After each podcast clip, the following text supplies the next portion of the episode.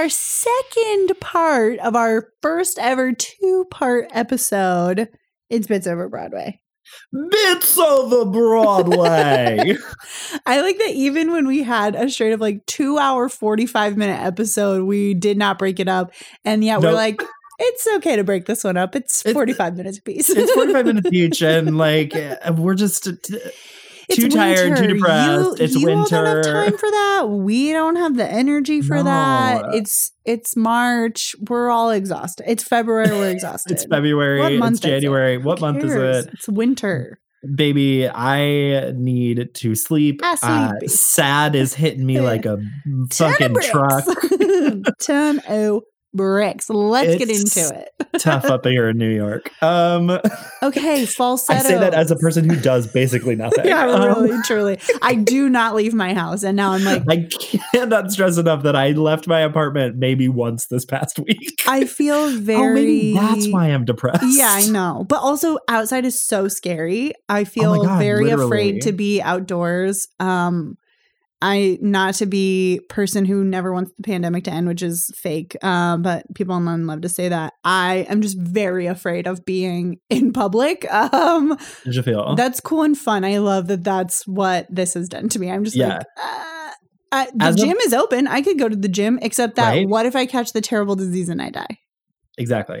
As a person whose lungs are trying to escape his body in a good Near year, constantly. I am not I'm on board it. with the everybody's going to get COVID eventually. I'm not feeling that vibe. It's just not for me. I'm, Um, I'm good actually. I'm good actually. And I just keep reading these terrifying things. It's like, you don't even have to be in the same room as someone who has Omicron. You just have to be vaguely in the vicinity. And you just have to it's catch their vibe. Hundred percent. It was like, we tracked this in a hotel and someone who didn't even open their doors at the same time, just in the room across the hall, still gave those people COVID. I'm like, Jesus. Okay, cool. I'm literally never stepping outside my front door. I put on a mask, go get my mail. I am losing my mind. Um, anyway, it's cool. I love living in a pandemic. Yeah, it's great. That's probably nothing to do with my depression. Uh, No notes. Literally no notes whatsoever. Unrelated. Um, depression is an entirely secondary issue. okay, let's talk falsetto land, baby. Speaking of plagues. Speaking of plagues. okay, we'll say that the description on Broadway World or Broadway HD again, Yes. please do sponsor us, Broadway HD.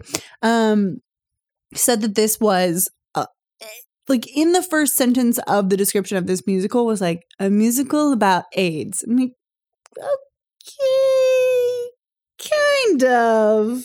I, that's not how second act is I would definitely- describe this. yeah. Okay. How would you describe? I off. just Write the copy for them. I just feel that mm, this is like two and a half hours ish runtime, Yes. uh, and we don't get to the real AIDS talk until forty five minutes from the end. That's true. So, and don't get me wrong, it's super uh, important. It really, I would say, grounds the obviously falsetto land. Uh, hundred percent. Yeah. but to me didn't i don't know I, that's just not the impression that i got hard to explain i don't know how to describe i guess about family dynamics and jewish identity but it doesn't i don't know i felt very confused by framing it as this is a work about aids does that make sense i felt like it was putting a lot of uh, emphasis on that, whereas I felt like it that wasn't necessarily the entire emphasis. If that makes sense, Right. No, I totally get you. Um, I do think it's because it is uh like you said, it only comes in like in the second act, and Mhm. it's only the latter half of the second act. Mhm. Um, I do think that it is. It's definitely a response to AIDS because, Hundred like, hundred um, he wrote this after the beginning of the AIDS pandemic because this one, uh, Falsetto Land didn't uh, appear on off Broadway until June of 1990. Yeah, So they had already gone through like the peak of the epidemic. Right. right, which I think Um, is actually really interesting. Um, I think it's super interesting that the first that March of the Falsettos is set in seventy nine, but premiered in eighty one or two. Isn't that right? 81. 81 and then Yeah. Uh falsetto land is set in 81 Right. but doesn't premiere until 90 Uh, There's Mhm. such a huge gap of time in between uh, versus in the first one, and I think it's. I, I just thought that was an interesting way to to uh, connect those two. Like nine years later, you're like, you remember Marvin, you're right? You remember Marvin, You that guy Marvin? we love to Period. write a musical about, Marvin. Absolutely. Um, I don't know, interesting, but you're right. It's sort of. It's definitely influences yeah. I, I guess I would say Falsetto Land feels more. What I really liked about Falsetto Land was how much it focused on the queer characters in the Mhm. show, not just Marvin and um, Whizzer. We now introduce a lesbian couple that, and I really enjoyed the storyline between the four of them. Oh yeah, absolutely. I- and that was um that was extremely deliberate choice by Lapine and Finn. Um they said that they wanted to include a lesbian couple in the second act I really appreciated Because- that. of the um the really important role that lesbian women played during the AIDS epidemic. Yeah. They the lesbian community was like the main support system for Mhm. the gay men at the time. And I feel like that is a direct result of writing this just coming off the heels of not even Yeah. coming off the heels because I would say 1990 still, still you're in still of fully in the midst of it but Yeah. and I think that's where it benefits because you're getting that representation that I feel Mhm. often gets eluded um, from from when we talk about AIDS and the AIDS epidemic that role of the lesbian uh, community in the larger Mhm. queer community context and I thought it was really a well done portrayal and I really liked the relationship between the four of them and the like chosen family aspect of of the four of them, especially in that scene uh, right at the end where oh, Yeah, what's like- the name of the song? It's like uh Strange Lovers or something like that. Mhm, mhm. What is it? Um track list. Unlikely lovers. Yeah, yeah. Yeah, yeah. I think. Oh, I just really enjoyed that song and really enjoyed that moment with the four of them and sort of becoming their own community. We sort of leave Mendel and Trina on the back burner. Jason's Right. still part of it, uh, which I appreciated, but it was just really sort of h- homing in on that that uh community and I really enjoyed Right. that uh section. Which I think is one of the reasons why it's kind of billed as uh, an AIDS, AIDS and HIV musical because even though it's like it, and I'm not trying to downplay the storyline at No, all, no, but no. It, it's it, it definitely feels, um, especially because it is two like we said in the last episode, it's two different shows being mashed together as one. Mhm. Um, I don't remember what fucking point I'm trying to make. I'm, Um, you're totally fine. I'll be honest. I have such brain fog today. I'm like, I, I'm just talking and hoping that I make a point at some point. Yeah, so uh, you're really. fine. um oh oh what i was what i was gonna say um i think honing in on the queerness because we spend a lot of time in march of the falsettos focusing on like the heteronormativity Mhm. of especially marvin and his Mhm. desire to live a relatively heteronormative life and then in the second show falsetto land we see that like honing in on that queerness and yeah. um i really do think that like that was that is one of the reasons why we've uh it's billed as an aids and hiv musical because you know i mean they decimated the queer community and that is Totally. something and again this musical response to it and lapine said like he wanted this show to be a catharsis for everybody who lived that time Mhm. um and uh for people to be able to empathize with the people who did live through that time and i think he really did achieve that 100%. and I think he achieves that by honing in on the queerness because I feel like Mhm. a lot of like the bigger like Rent has queer characters in it, but Mhm. it's sort of told through a straight lens. 100%. And I think this one like fully hones in on that queer Yeah. identity. I think the second, I think Falsetto Land feels queer. Uh, yeah. Oh, 100%. and in a really interesting way where it almost feels like a re- re- it almost feels like a resolve of Marvin's uh almost anti-queerness in the in March of the Falsettos where he's really struggling with being queer and really Absolutely. struggling with how that presents in himself and um I think what we focus on in March of the Falsettos is that they are attracted to each other, but there's not a whole lot beyond just like how it's the honeymoon period, right? Where you're 100%. sort of still trying to figure each other out and the fights are resolved because you have makeup sex and it's not like, you know what I mean? I eh, and Right. they're still trying to sort out kind of how they feel about each other, but Falsetto Land felt I did feel like Marvin had grown up, not just because it's two Oh, years yeah, later, but like it feels like he has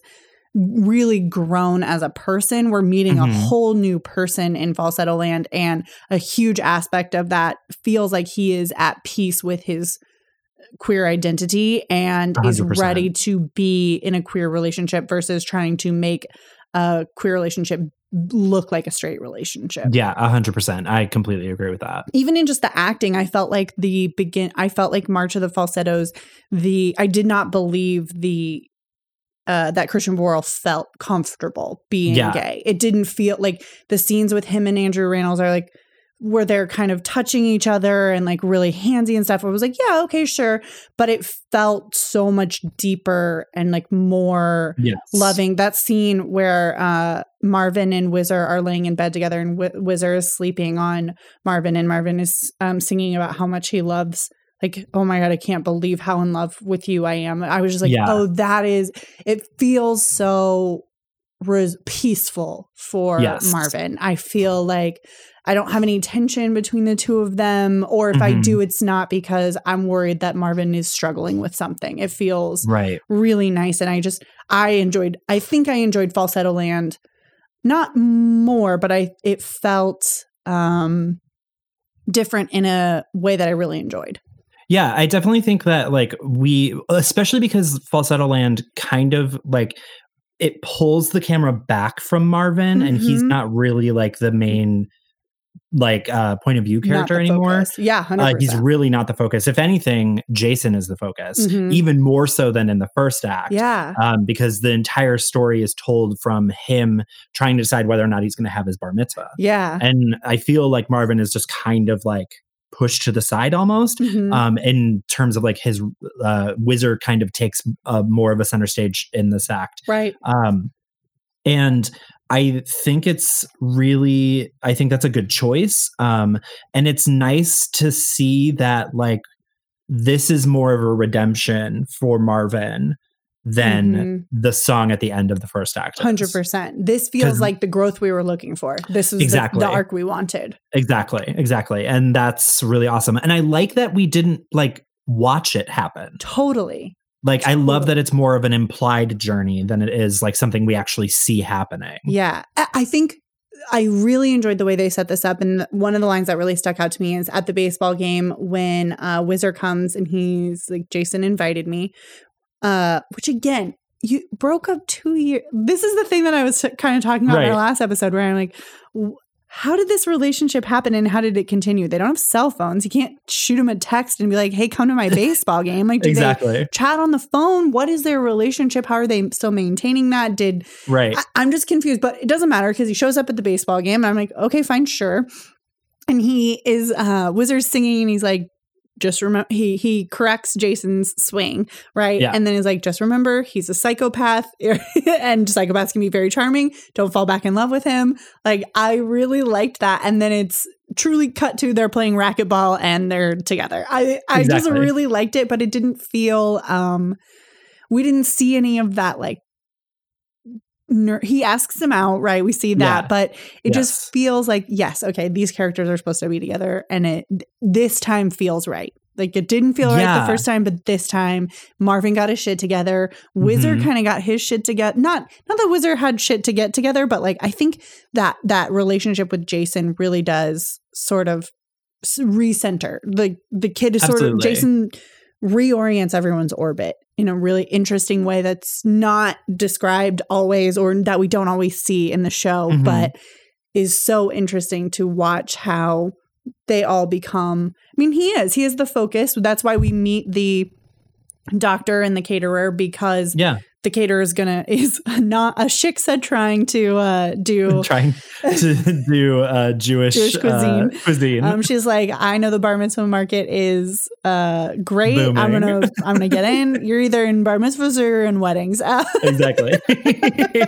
that's New York, baby. And that's New York. catering. um and I, her constant trying to slow, uh, trying to push gefilte fish on people really just cracked me up as a through That's like a running funny. joke. Um, but so so brings in those two, uh, and then brings Whizzer together with Marvin, and Right. is kind of the uh, tension builder and breaker between Mendel and Trina in a way that feels really lovely. And I felt Mhm. like Mendel and Trina have a really good relationship, and you can see that through how they parent.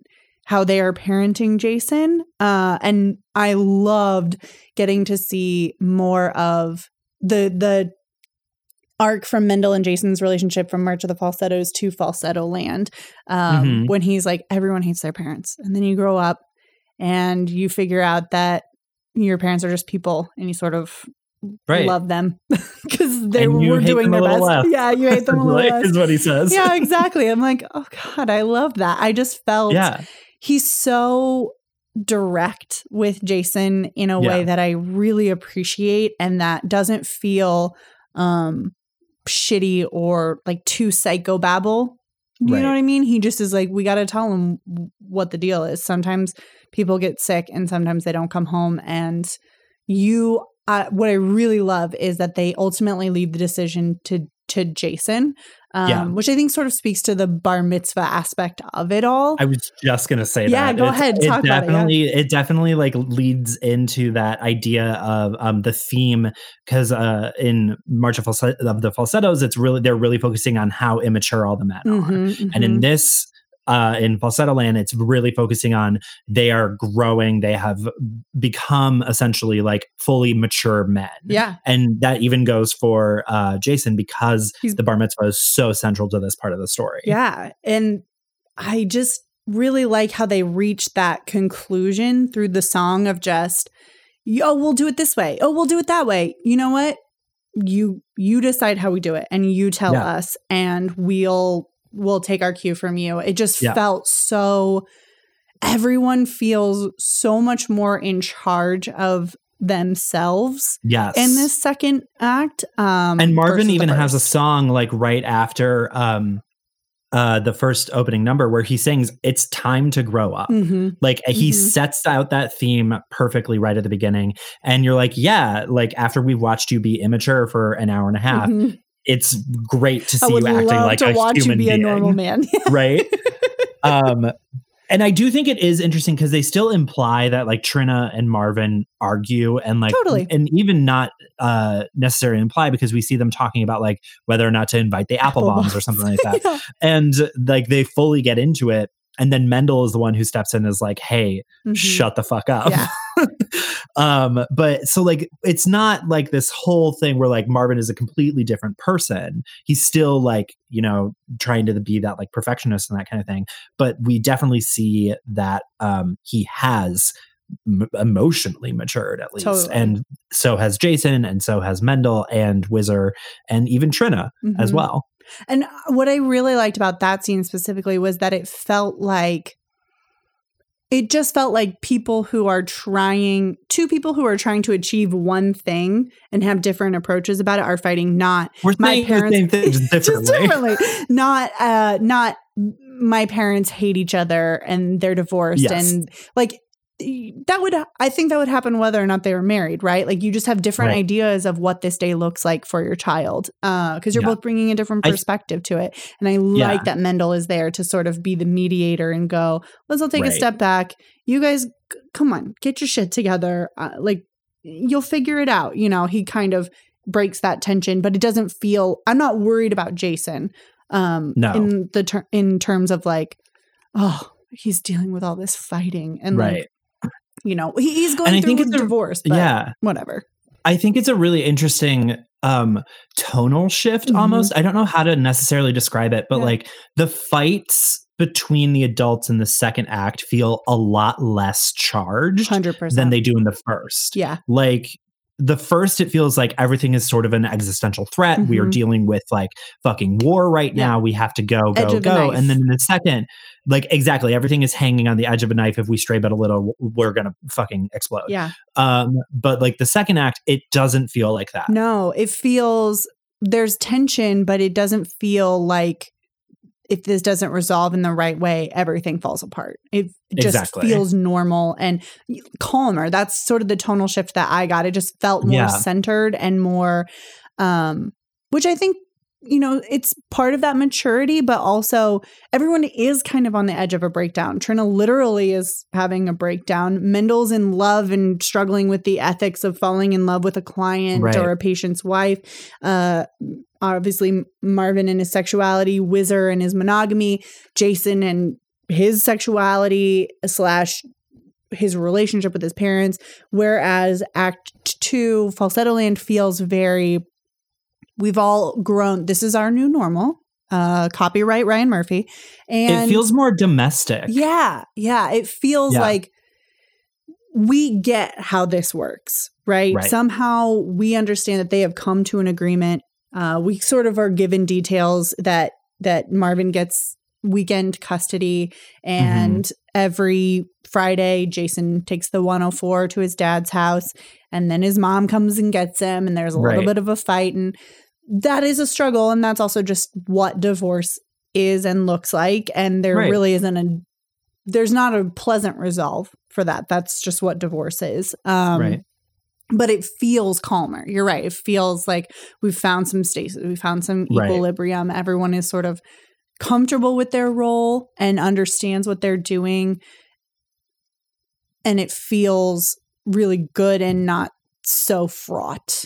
Right. And I think that's a really smart choice because it allows the tension to come from the epidemic as Yeah. opposed to from the relationships of the Personal, characters. Interpersonal dynamics. Yeah, and there's even a really interesting moment with Trina and Mendel during the day in Falsetto Land where Mhm. she's like, "Did you hear that Marvin's back with Whizzer?" And she kind of like starts to go down the same path that Yeah. she was in the beginning of the show. And Mendel's like, "Are we really still on this? Like, the it has up. been two years. You, we are happily married. we are together. you are in a like stable relationship. Yeah. We are co-parenting with this man. Like."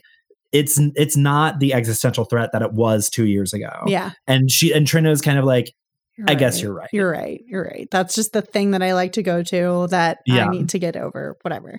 Um, I can't believe we skipped right over the opening number where they have Nancy Reagan on a meanest Weeble and of the first ladies.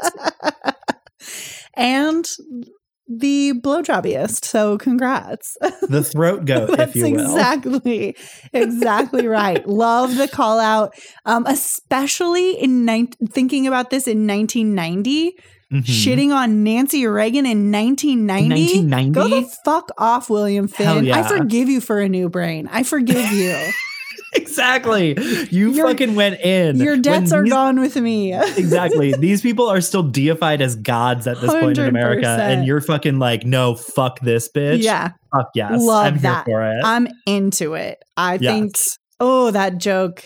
That is cutting in 1990, and I appreciate Oh, it. 100%. Appreciate it. I I'm obsessed with it. I love it. Yeah. I do really like how much they shit all over in the over the Reagan years in the second act. Um, the whole like the scene with Mendel and his client, who's just like a yuppie, who's like, hmm "Can I stop sleeping with my boss?" And he's like, "Time's up. you got to get out of this. You gotta, gotta get out of here. you gotta leave." Yeah. Um, yeah. It just feels really, uh, you can feel that anger and they are playing it Yeah. for laughs for sure, but you can tell that it comes from a place of, you gotta it, you gotta poke fun at these people you have to laugh to keep from crying really Ex- I and mean, truly uh, these these people abandoned us as a country and as a as a nation and fuck them for that And I think that plays into the queerness of it. 100% Honestly, 100%. like look we can blame reagan for a, almost every single problem that we're I do. facing in america today and i do and i will never forgive him. Um and fuck ronald reagan. That is the official stance of this podcast. Always has been um but it is extremely um uh a queer thing Yeah.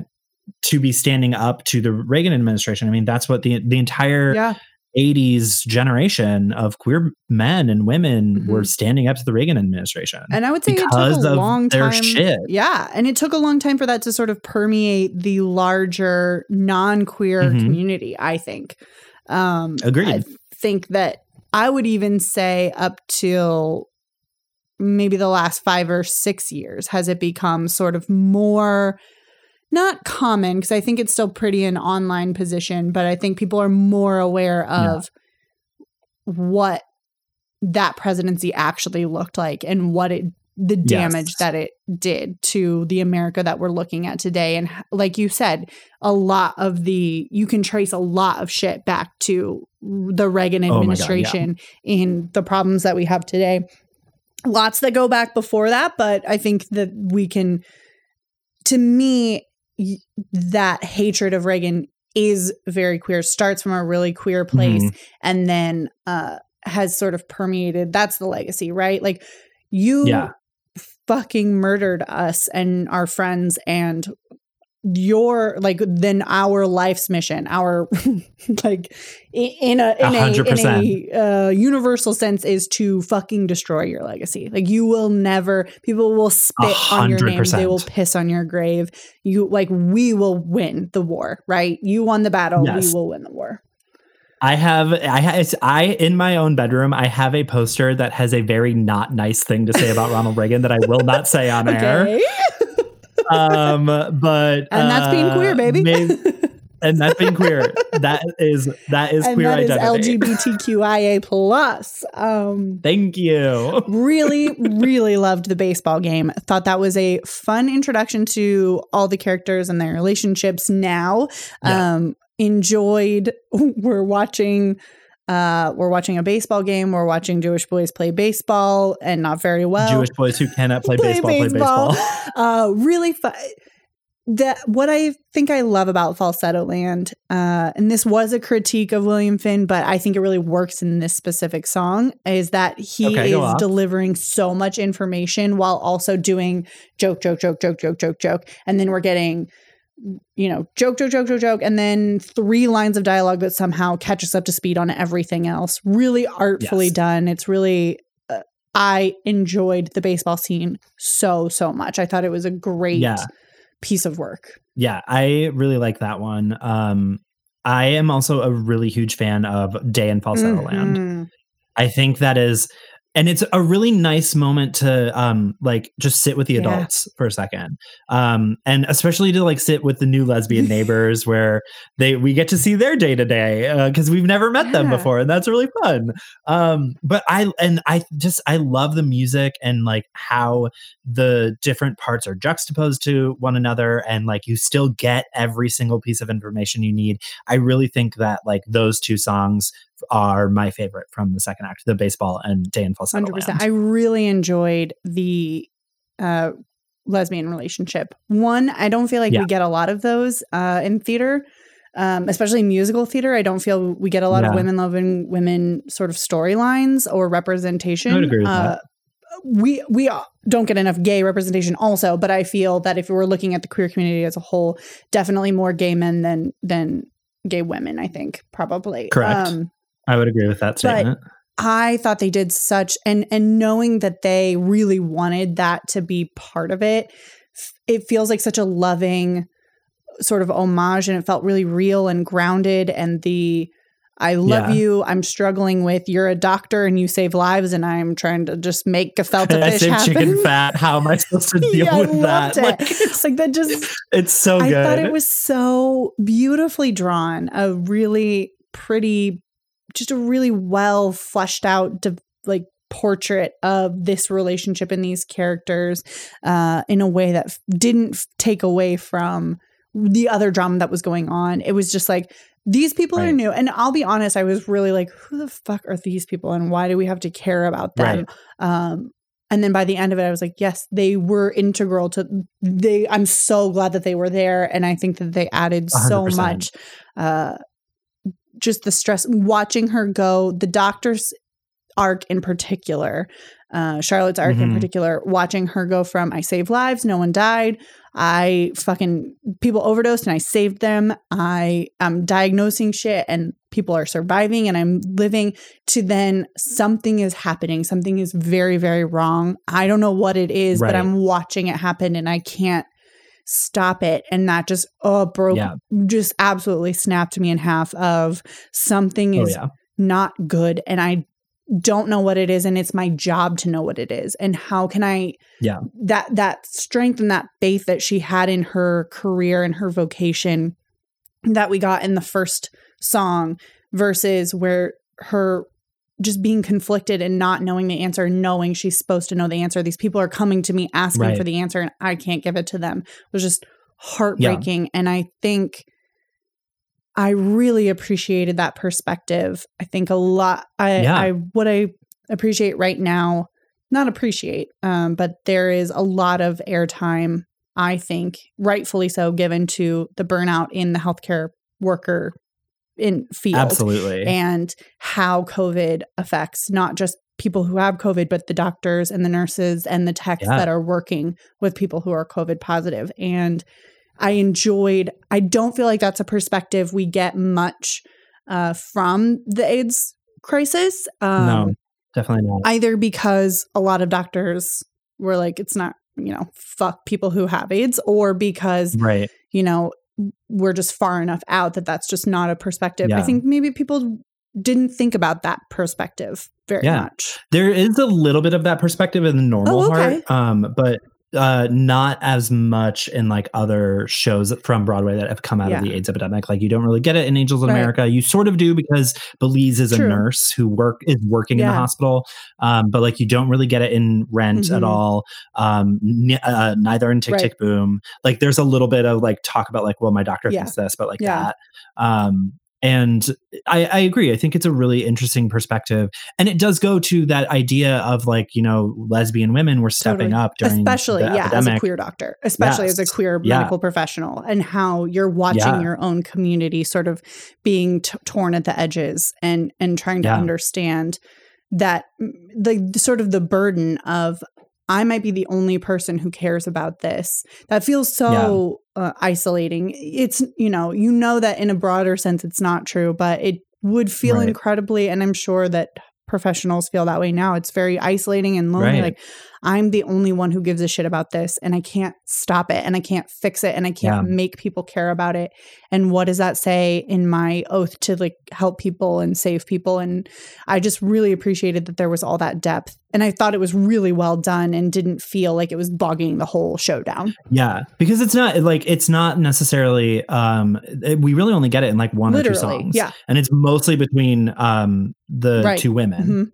Um, and it, yeah, I, I agree. I think it was like really well handled. I thought it was so that the back half of this show, I would say the last mm, 45 minutes, just really, it's gun, gut punch after gut punch. Oh my just god, like, yeah.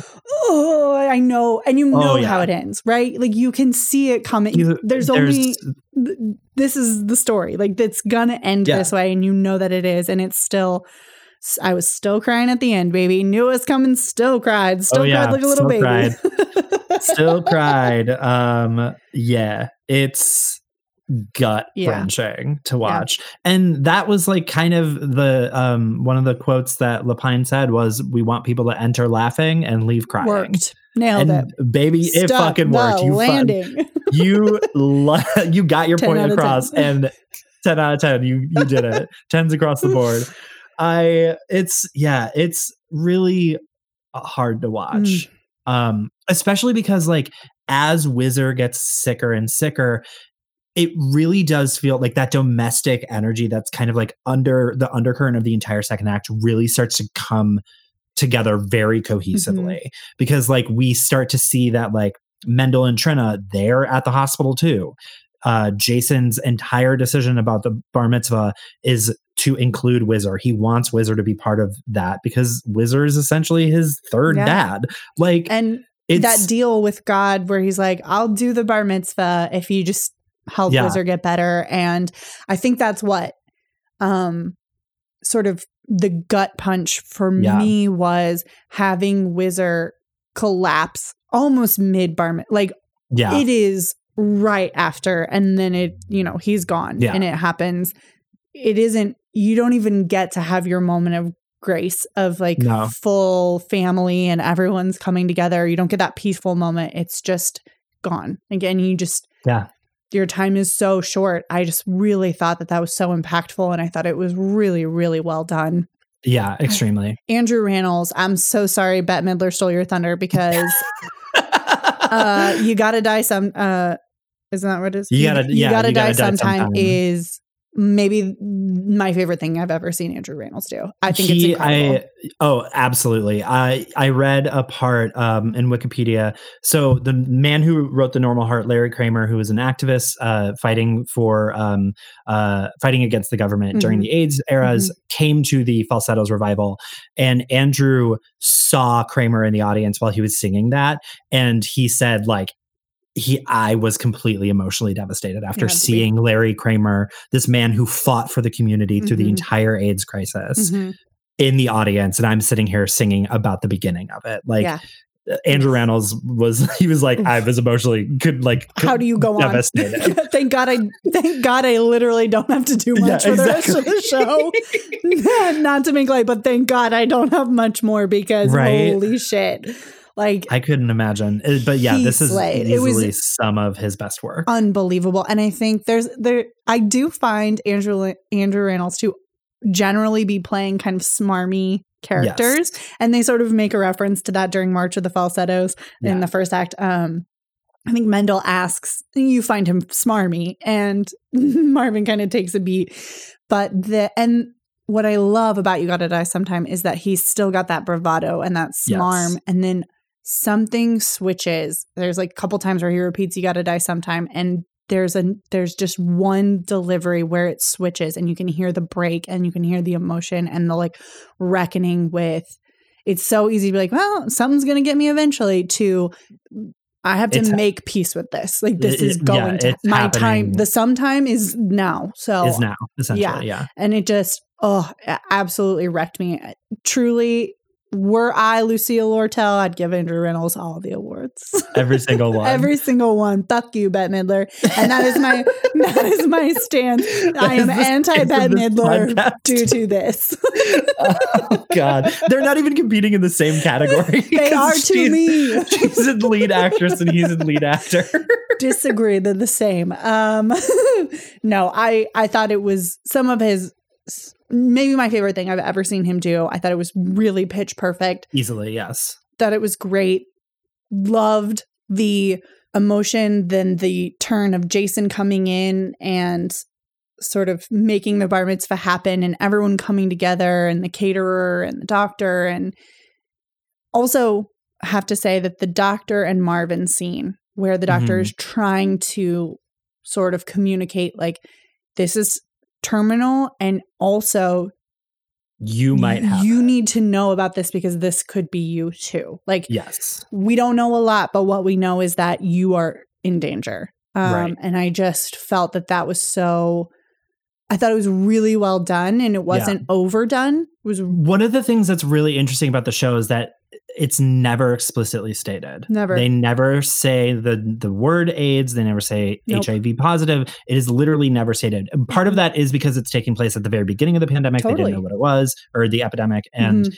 um, this was like right when it was uh, being labeled as grid. yeah Um, and uh, I think it's a really strong and smart choice Yeah. to to not give it a name. i agree it just lends to the oh the dread of it where Yes. even though we know what it is it's Yeah. just like it's still just oh you don't it adds to the dread i think because we Yeah. know but you don't know and you don't know what this is this wave of what this is going to be like let's just Like, assume that this is the top where we're starting to pick up speed like the crest is so far Oh, away yeah.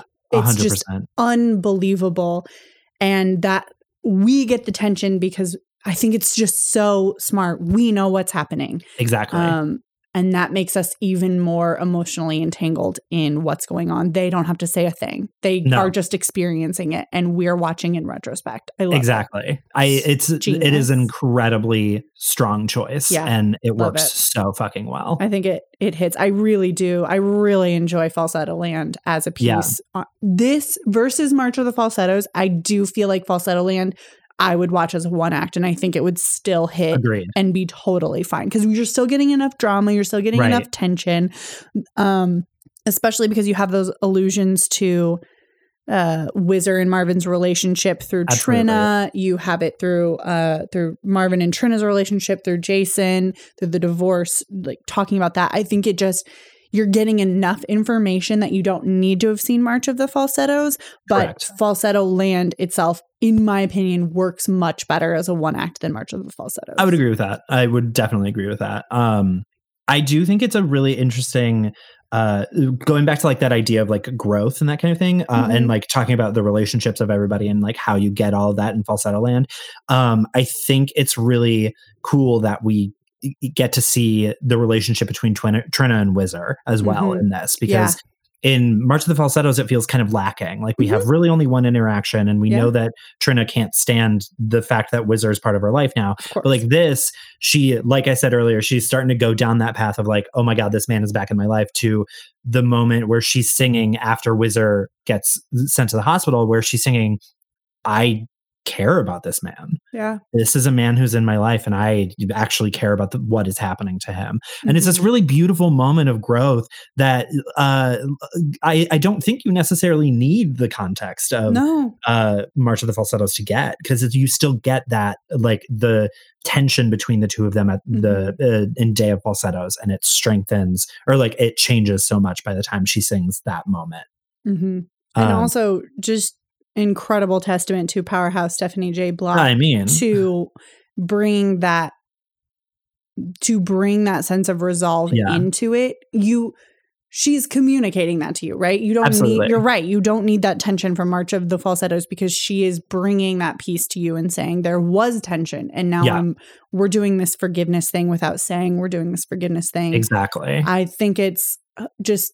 oh, I loved it so much. I really enjoyed anytime everyone was on stage together yeah in this one. I also really enjoyed that Mendel kind of calms down a little bit. Loved him in the first act, but he really is the voice of reason, just sort of Yes. the um, steady anchor for everyone. Yeah. It felt like uh, in a way that I really, really enjoyed and Yeah.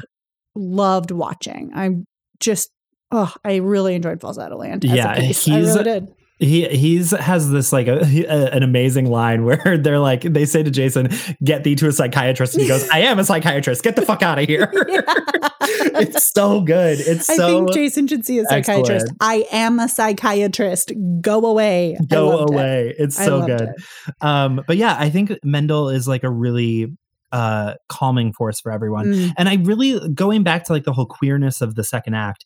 I like that, uh, like, as much as I love Mendel and as much as I want to see more of Stephanie J. Block, I like that they kind of disappeared into the background. agreed. A I hundred percent. I think that was key to like that feeling of queerness that runs through the entire second Totally. act. Their storyline is March of the Falsettos. That is Exactly. their thing. And we are just brought into falsetto land going, they're good. Yeah. They're they're maintaining and Right. and they're happy and their relationship is solid. And we don't need to talk about what's the way that we're gonna function. Like Yes. the way we're gonna see them is through Jason and how they interact with Jason Right. and how that affects everything else. But I agree. I was so happy they were back burner. Uh, Yeah. Really, I really was. I thought it was not in a way that I felt like they were being done a disservice, just in No. a way that I was like, they're not the focus of Right. Like we don't need to we don't okay. need to be spending every minute with Mhm. Um them like we did Mhm. in March of Falsettos, which I want to bring up uh what I talked about in the first episode of this, where like in March of the Falsettos, everyone is on stage together at all times to like Mhm. create that atmosphere of we're all entangled in each other's lives. It's very claustrophobic.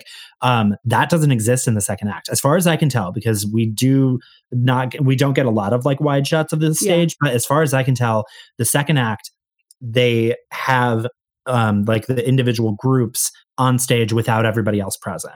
yeah, At least from like what I can see. No, and i think that's uh it's goes into that whole idea of like that claustrophobic energy is gone. It's the it's gone into the resolve of um the domestic uh Mhm. life that they've created.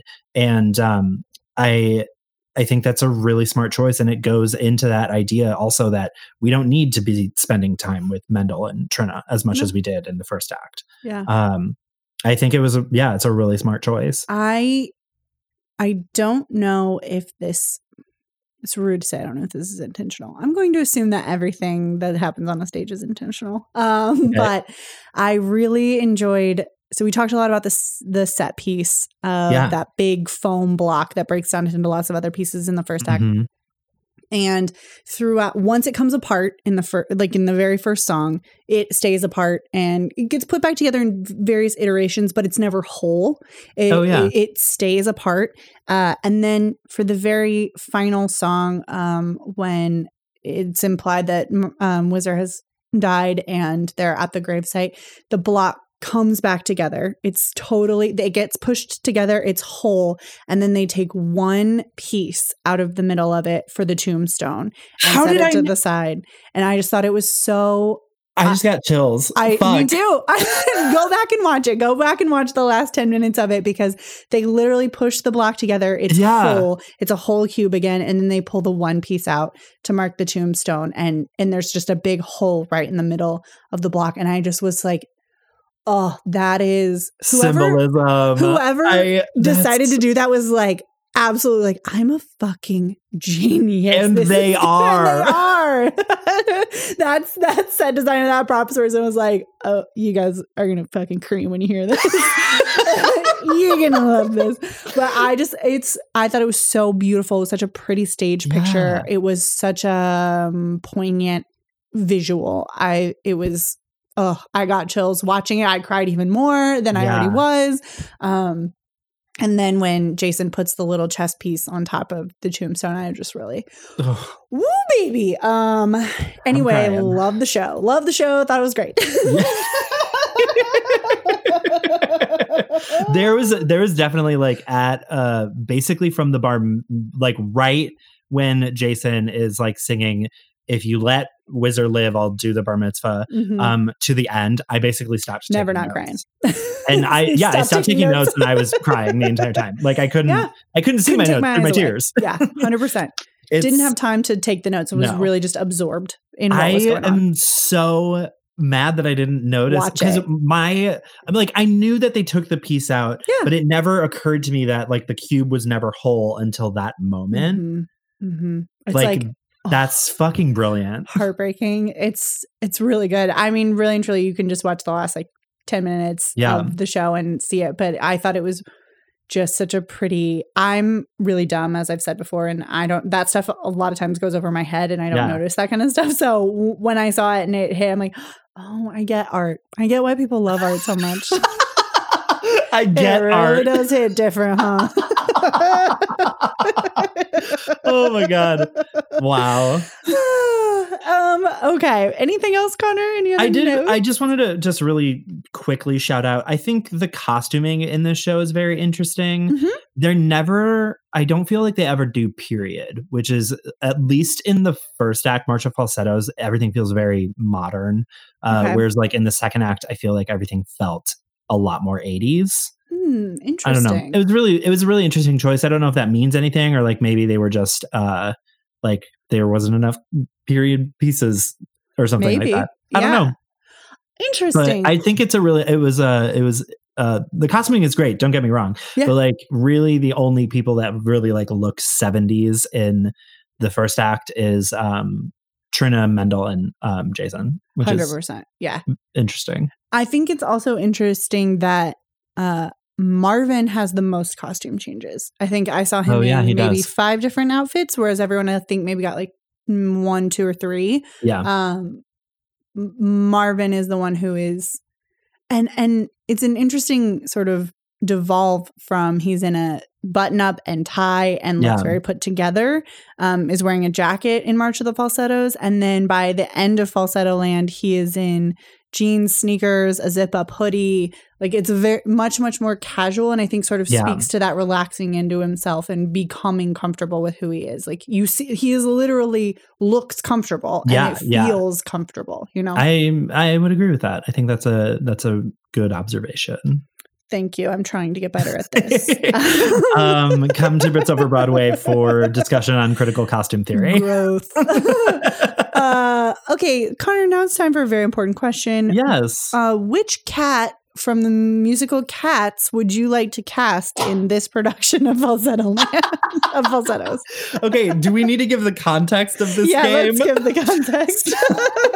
we were discussing what we were going to do for Mhm. um, the musical, and Mhm. Mitch's phone gave a, a very funny uh, typo where he said one cat musical Yes. instead of one act musical. yes.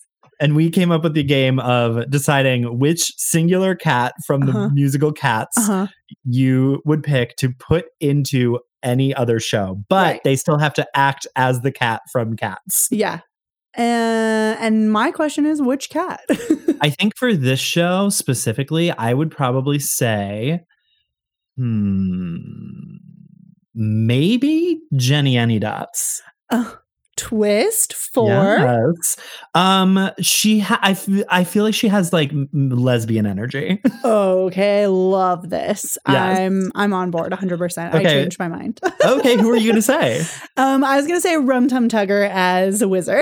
I was thinking of Rum Tum Tugger, but then I was like, I don't know if like I don't see that growth for him. I don't, don't see see, that him growth. delivering you gotta die sometime. You I know? feel like he's too sexy. he's too sexy. He's Yes. very queer to me. Oh no, he's extremely he and he and Mr. Mistoffelees are boyfriends. They are in love. Um, but no, I love Jennyanydots. Love that. I think it's inspired casting. Thank you. Hire us to cast your next show. Yes, please. Specifically for one specifically for a Cats. cat in your musical. Uh, okay. Any thoughts, Connor, um, to wrap this up, or should we jump to man and chair? uh, I think we can just jump to man and chair. All right, take it away, bud. Yeah, Falsetto Land is, um, I think, easily the stronger of the two acts. Um, and like you said, it feels like a co- cohesive piece. Um, I like that, even though again, the William Finn does the the same thing that he did in the first act, where we're dealing with really heavy material, but a lot of the music feels very bright and uplifting. Mhm, Um, at least until the second half of the second act, mhm, um, which is a nice change of pace. Yeah. mhm. Uh, glad we get a little bit of uplift in this uh, gut wrenching act of a show. Um, and yeah, I think they that this one just really hit the entire show home. yeah. Um, yeah, I, I'm like I can't. There's nothing more I can say other than that. I think this this is a great uh, second act and a great show on its own. And Yeah. um, get the to Broadway HD so you can watch it if you haven't seen it already. It. Meryl, man and chair. Same. I think I've said it a hundred times. I loved, I loved Falsetto Land uh, on its own, and I think it made March of the Falsetto. I think it works on its own as a one act, Yeah. and it helps to resolve as a two act. I think they were the correct two acts to put together. And what I felt was lacking in March of the Falsettos, I didn't feel. Yeah. I didn't feel like I needed anything more from Falsetto Land. Everything felt really beautifully wrapped up. It Mhm. left things open and it didn't feel the need to tie a bow in everything, but not in a way that I was like, well, what about? It was just like, Right. yeah, okay, that's the correct choice. These, you picked the right things to wrap up. You did it beautifully. I love the cast. By the end of it, I'm weeping. I'm Oh my god. I'm sad. I'm mad. I felt like it. I, I really enjoyed it, and then it Yeah. made me love falsettos as a whole piece. I really, Absolutely. really, really, really enjoyed it. Really, enjoyed Yeah. it. I think it was it's it's uh I wish it had not gone up against Hello Dolly because I feel like Oh, it could have won. I think it could and should have. Um, Yeah, Again, agreed. Andrew, some of Andrew, Andrew best work. I really, Easily. truly believe that. And I'll be honest, didn't hate Christian Borle as much as I usually do by the end of it, which is a Well, yeah, testament to incredible writing. exactly, correct. Um, Connor, anything to plug? No, as usual, you can find me across all platforms at CRelia12. You can find me on Twitter, TikTok, and Instagram. Uh, you will find any funny things I'm working on there. Meryl, how about you? Nothing for me, but you can find this podcast at Bits Over Bway across all platforms. Uh, we are anywhere you get podcasts SoundCloud, Stitcher, Google Play, uh, Spotify, uh, your Apple Podcast app if you're still using that garbage piece of uh, equipment. I, Um, I am. I, that's almost exclusively how I listen to podcasts. me too, but oh, baby, it is Oh, every it's- update is worse than the, one before it. Correct. Unbelievable. Um, but we are there. So if that's how you like to listen, that's where we are. We're also on Patreon, uh, patreon.com slash bits over bway. And all of our episodes are free. We have absolutely no paywalled content. So feel free to listen. None whatsoever. None whatsoever. Um, if you'd like to, if you have a comment, you can email us, bitsoverbway at gmail.com. Uh, or you can drop us a link, drop us a DM on Twitter or Instagram. We love to hear from the readers of the pod. Uh, that is all I have. Okay. Bye. Bye. Oh, you guys are going to fucking cream when you hear this.